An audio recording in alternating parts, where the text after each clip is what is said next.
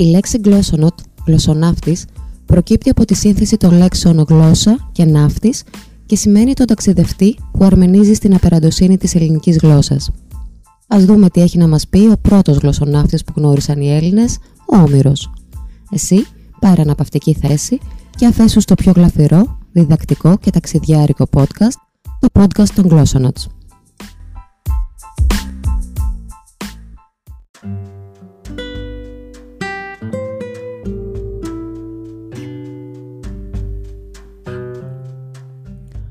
Συντονίσου στη συχνότητα. Συντονίσου στη συχνότητα αν θέλεις να επικοινωνήσεις μαζί του.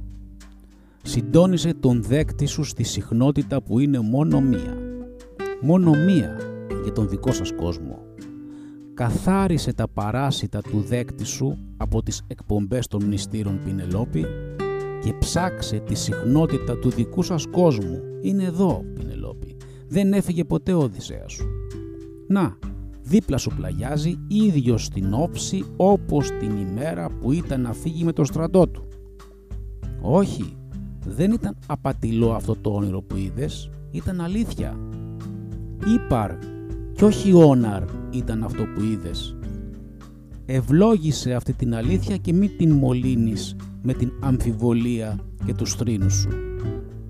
Δίπλα σου πλαγιάζει ο Οδυσσέας, αλλά για να τον δεις και να τον νιώσεις πρέπει να συντονιστείς στη συχνότητα που είναι μόνο μία. Αναζήτησέ τον στο ίδιο σου το σπίτι Πινελόπη. Είναι εδώ. Καθάρισε τα παράσιτα και συντονίσου στη συχνότητα. Και εκείνος κουρελή ζητιάνος στο ίδιο του το σπίτι, πλαγιασμένος κατάχαμα στο βοηδοτόμαρο που τούστρωσαν να κοιμηθεί και σκεπασμένος με προβιές, την ένιωσε τη γυναίκα του ακούγοντας τον θρήνο της μέσα στον ύπνο του. Την ένιωσε και ξυπνώντας μέσα στο λίθαργο ακόμη φαντάστηκε πως αυτή στεκόταν πάνω από το κεφάλι του και πως τον είχε αναγνωρίσει. Μέσα στο όνειρό της εκείνη, μέσα στο λίθαργό του εκείνος συντονίστηκαν ξαφνικά στη συχνότητα του δικού τους κόσμου.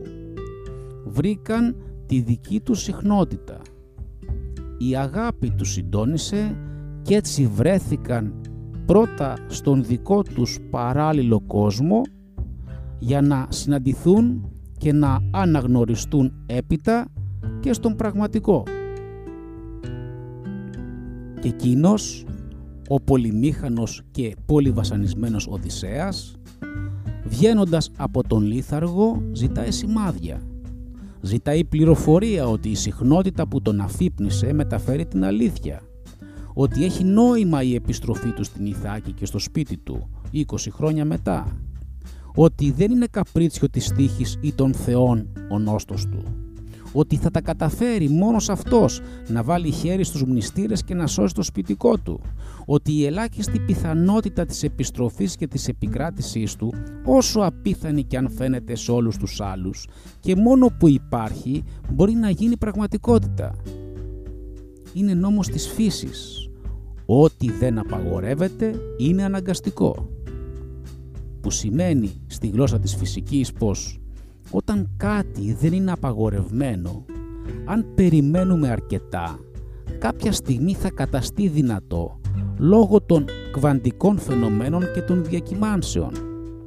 Με άλλα λόγια, αν δεν υπάρχει κάποια θεμελιώδης φυσική αρχή που να απαγορεύει να συμβεί κάτι, τότε αυτό θα συμβεί αναγκαστικά.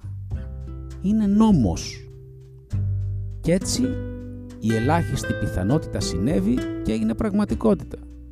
Ο Οδυσσέας επέστρεψε στην Ιθάκη και θα κατορθώσει το ακατόρθωτο γιατί δεν υπάρχει κάποιος φυσικός νόμος που να το απαγορεύει αυτό. Απλά έπρεπε να περιμένουν αυτός και οι άλλοι 20 χρόνια για να συμβεί. Μένει συντονισμένος στη συχνότητα της αλήθειας και ζητάει σημάδια ο πολυμήχανος Οδυσσέας ζητάει σημάδια ότι ήδη έχει πετύχει στον στόχο του. Και αυτό θέλει να το δει να γίνεται πραγματικότητα και σε αυτόν τον κόσμο, όχι μόνο στον άλλο τον παράλληλο, προσεύχεται και ζητάει επίμονα σημάδια, χτυπάει την πόρτα του πεδίου όλων των δυνατοτήτων επίμονα και ζητάει σημάδια, χτυπάει με την προσευχή του την πόρτα του Θεού και ζητάει σημάδια επιβεβαίωσης ότι είναι συντονισμένος στη συχνότητα της αλήθειας. Και ό του θαύματος συμβαίνει πάλι το ελάχιστα πιθανό και η πόρτα ανοίγει και τα σημάδια έρχονται. Γιατί γιατί τα ζήτησε επίμονα και εκ βάθους καρδίας και γιατί είναι νόμος ό,τι δεν είναι απαγορευμένο συμβαίνει αναγκαστικά. Αρκεί να το ζητήσεις επίμονα και με όλη σου την καρδιά για να συμβεί. Έτσι πρέπει να προσεύχεσαι. Το ακούσαμε αυτό και στην επί του όρους ομιλία του Χριστού 700 χρόνια μετά τον Όμηρο. Ζητάτε και θα σας δοθεί. Ψάχνετε και θα βρείτε. Χτυπάτε την πόρτα και θα σας ανοιχτεί. Γιατί όποιος ζητάει λαβαίνει και όποιος ψάχνει βρίσκει και όποιος χτυπά του ανοίγεται. Δία πατέρα, αν με το θέλημά σας οι θεοί από πελάγι και στεριές εδώ με φέρατε στην πατρική μου γη, πολύ βασανισμένο Τώρα για μένα ας ακουστεί σημαδιακή φωνή μέσα από αυτό το σπίτι κάποιου που ξύπνησε αλλά και απ' έξω να φαναρωθεί, διό σημάδι.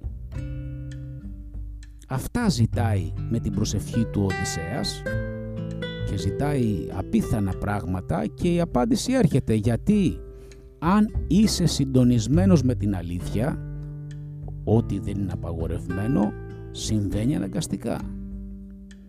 Και έτσι Ακούστηκε πρώτα η βροντή του Δία, χωρίς να υπάρχει το παραμικρό σύννεφο στον ουρανό και έπειτα ακούστηκε η φωνή μιας μικρής και αδύναμης υπηρέτριας του παλατιού που μέχρι το πρωί άλεθε στη μιλόπετρά της αλεύρι για το φαγό πόδι των μνηστήρων η πιο βασανισμένη ήταν αυτή αυτή που υπέφερε περισσότερο από τις άλλες και την προσευχή της που ήταν ευχή για τον Οδυσσέα και κατάρα για τους μνηστήρες την άκουσε ο ίδιος ο Οδυσσέας που ζήτησε το σημάδι και ευχαριστήθηκε. «Δία πατέρα, ας βγει αυτή η τελευταία μέρα τους», ευχήθηκε η υπηρέτρια. «Ας γίνει απόψε να διπνήσουν για στερνή φορά». Αυτό ζήτησε η υπηρέτρια και ήταν αυτό που ζήτησε και ο Οδυσσέας να ακούσει. Σήμα, σημάδι, Ιωνό του Δία. Έμεινε συντονισμένος στη συχνότητα της αλήθειας ο Οδυσσέας και εκεί τον βρήκε η Πινελόπη. Και ζήτησε με την προσευχή του σημάδια ότι βρίσκεται στον σωστό δρόμο, ότι θα τιμωρήσει τους μνηστήρες, ας είναι ένας αυτός και αυτοί πολλοί. Και η προσευχή του εισακούστηκε γιατί εκεί όπου βρίσκεται η προσοχή σου, δηλαδή εκεί που στοχεύει η προσευχή σου, εκεί βρίσκεται και όλη σου η ενέργεια. Εκεί όπου βρίσκεται ο θησαυρός σου, εκεί βρίσκεται και η καρδιά σου. Και στη μοναδική, υψηλή συχνότητα της αλήθειας, μόνο με την καρδιά συντονίζεσαι. Και τότε, ε, τότε απλά συμβαίνει το ελάχιστα πιθανό. Γιατί ό,τι δεν είναι απαγορευμένο συμβαίνει αναγκαστικά.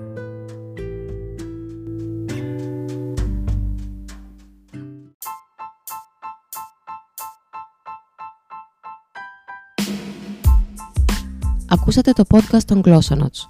Αναζητήστε τα επόμενα επεισόδια στην ιστοσελίδα glossonots.com ή στο Spotify και στο Google Podcast.